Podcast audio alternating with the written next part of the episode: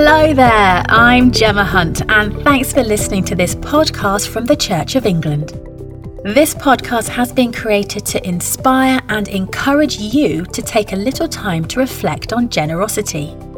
Generosity is at the heart of our faith, and the generosity we show is testament to our lived out faith and our generous God. If you found this series at harvest time, many of us will already be coming together to share generosity in our churches, Christian communities, and beyond. But wherever and whenever this finds you, the message is the same. You can live generously right now. In this series, I'm sharing inspiring stories from Christian communities across the country plus ideas on how you can take them forward in your own part of the world. Today, we're off to Manchester to find out about a cooperative scheme that's helping people in crisis get back on their feet and develop a habit of generosity themselves. Paul Monk is the vicar of two churches in the centre of Oldham, the smallest of which is St Barnabas. He explained the issues faced in his particular area. It's attached to one of the poorer parts of Greater Manchester. Central Oldham, in all the indices, is desperately poor. All those different indicators suggest that it's needy. We see material poverty. People haven't got money for their electricity, for their gas. They're being taken to court for unpaid bills. It means they haven't got money for their food. What's happening is that their mental health is being affected. They're worrying. They just don't know where to turn. On top of that, you've got other material problems because of the pandemic. So, with all these different problems within their lives, it means that they need all the help they can get. Paul thought about how the church could introduce generosity and make a long term improvement for people locally. The church had for a long time been running what he calls a modest food programme to address food poverty. They gave out parcels, sandwiches, or donations but then came a need that was greater than they'd known before. What really changed everything was the beginning of the pandemic. Suddenly, more people were stuck at home, hadn't got anyone to turn to, hadn't got employment, didn't know what to do. And we suddenly found within a matter of three or four weeks of the first of the lockdowns, the number of people coming to us with real material poverty, principally around food, changed from about call it 10 to 20 people a week to 60 or 70 a week. Initially, a scheme called FareShare helped Paul's church by supplying surplus food from supermarkets and other organisations.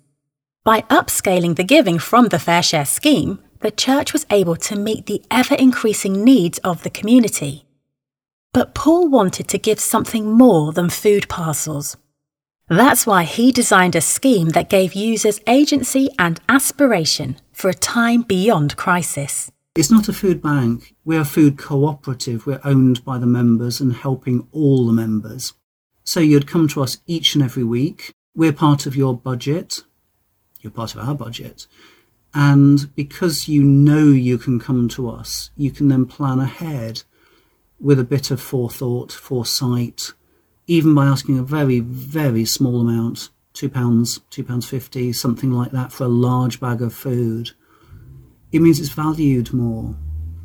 So we've learnt quite a few lessons. Some of our folk still do need freebies, not often, and that's a very small proportion. But but we're trying to adjust our program to the needs that we're seeing presented. Some of the folk coming to us are in need because of long standing problems, for example, health or those living with them.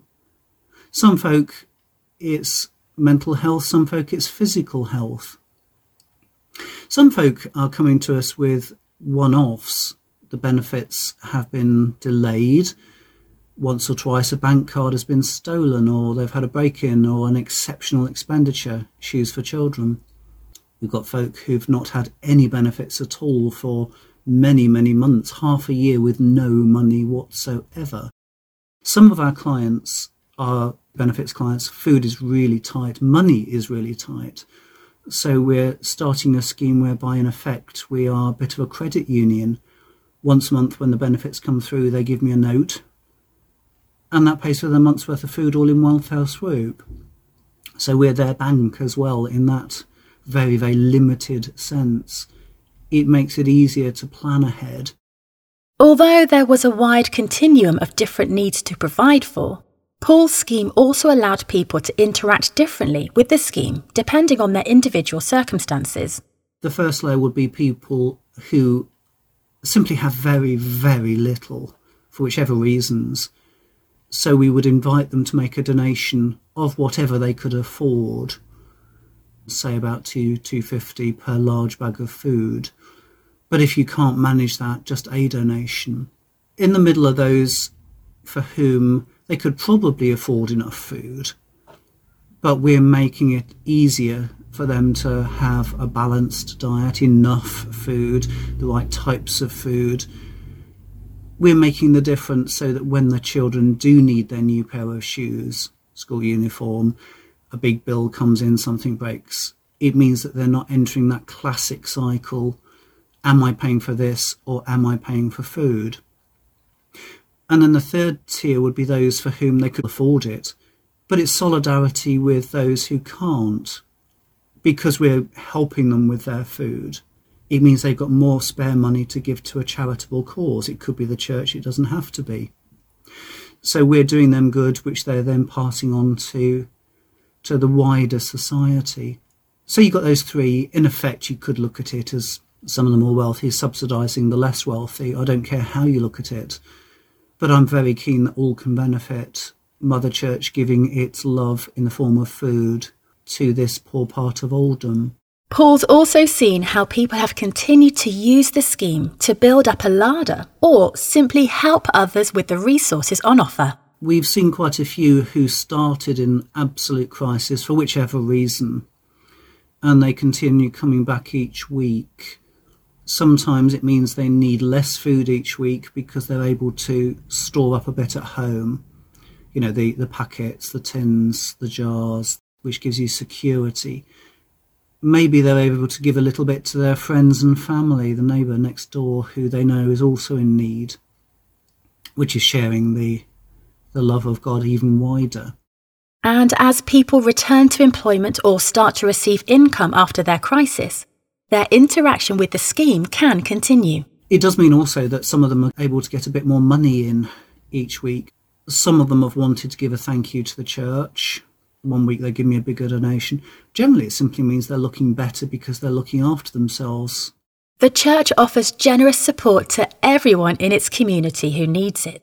And Paul has seen how people's gratitude has inspired them to give what they can, whatever their situation. St Barnabas Church is probably the oldest community group in this part of Oldham. The church was founded in 1911, but it goes back initial projects to at least the 1870s. So we've got a presence and a reputation. We are for the people. I hear people of all faiths describe it as their church. They want it to continue. One chap, for example, he wanted to give a donation towards his food. He didn't want to just accept it, whether it's a matter of saying thank you or self respect, it doesn't matter. And he went round all his friends and said, Give me 10p, give me a 10p. And he gave me a donation for the food that way. Another man was outside Tesco's picking up copper coins on the ground. Paul shared stories of individuals in the community who appreciate the work of the church and have wished to give back in other ways. A roofer offered some free repair work to the building, and others have shown their generous spirit in giving back to the place that represents hope for a community that has had many struggles other folk have been doing stuff in and around the building for free because it's their way of continuing the virtuous cycle of us being able to give to the community. They are underpinning that work. They give and we give. It's all giving in kind, not in money, but it's giving. And all motivated by giving for the common good. It's all giving to ensure that more and more and more local people are able to to cope. You go out into all the world and make disciples of all people, and I paraphrase, show love. God's love. God is love. That's what it's about. What a brilliant idea! Paul's story shows one way in which a spirit of generosity has fostered agency, responsibility, and forward giving in his community. For those in times of crisis, the immediate love they can receive in the form of a helping hand, a food parcel, a listening ear, or simply a place to turn when alone is generosity in its purest sense. But by creating a cooperative scheme that invites others to give a donation, it allows people to help themselves whilst helping others. The scheme also gives people the dignity of action in times when many of us have felt powerless. The pandemic has brought much strain, but through it, we have also found the things that unite us as human. We are able to connect with one another in our shared desire for hope, and by giving to one another and contributing to our community, can tap into greater strength, solidarity, and faith. The St Barnabas Cooperative Scheme is also cause for reflection amongst those who are moving from crisis towards stability, allowing people the chance to look at their own progress and to aim for a higher level of contribution is a great way to build momentum and forward motion. Paul says that the pathway to giving back has for some now made the difference between existing and truly living. Individuals who previously opened their hearts to the generosity of others are now able to give forward to those whose shoes they once walked in. So, how might you take these ideas forward in your own part of the world? The need to feel valued and recognised by our communities, peers, and wider society can be a powerful motivating force. If you are having a hard time yourself or know somebody who is, what might you or they give to your community to make it better? At times of low self worth, it can be a struggle to value the gifts that you can give as a human.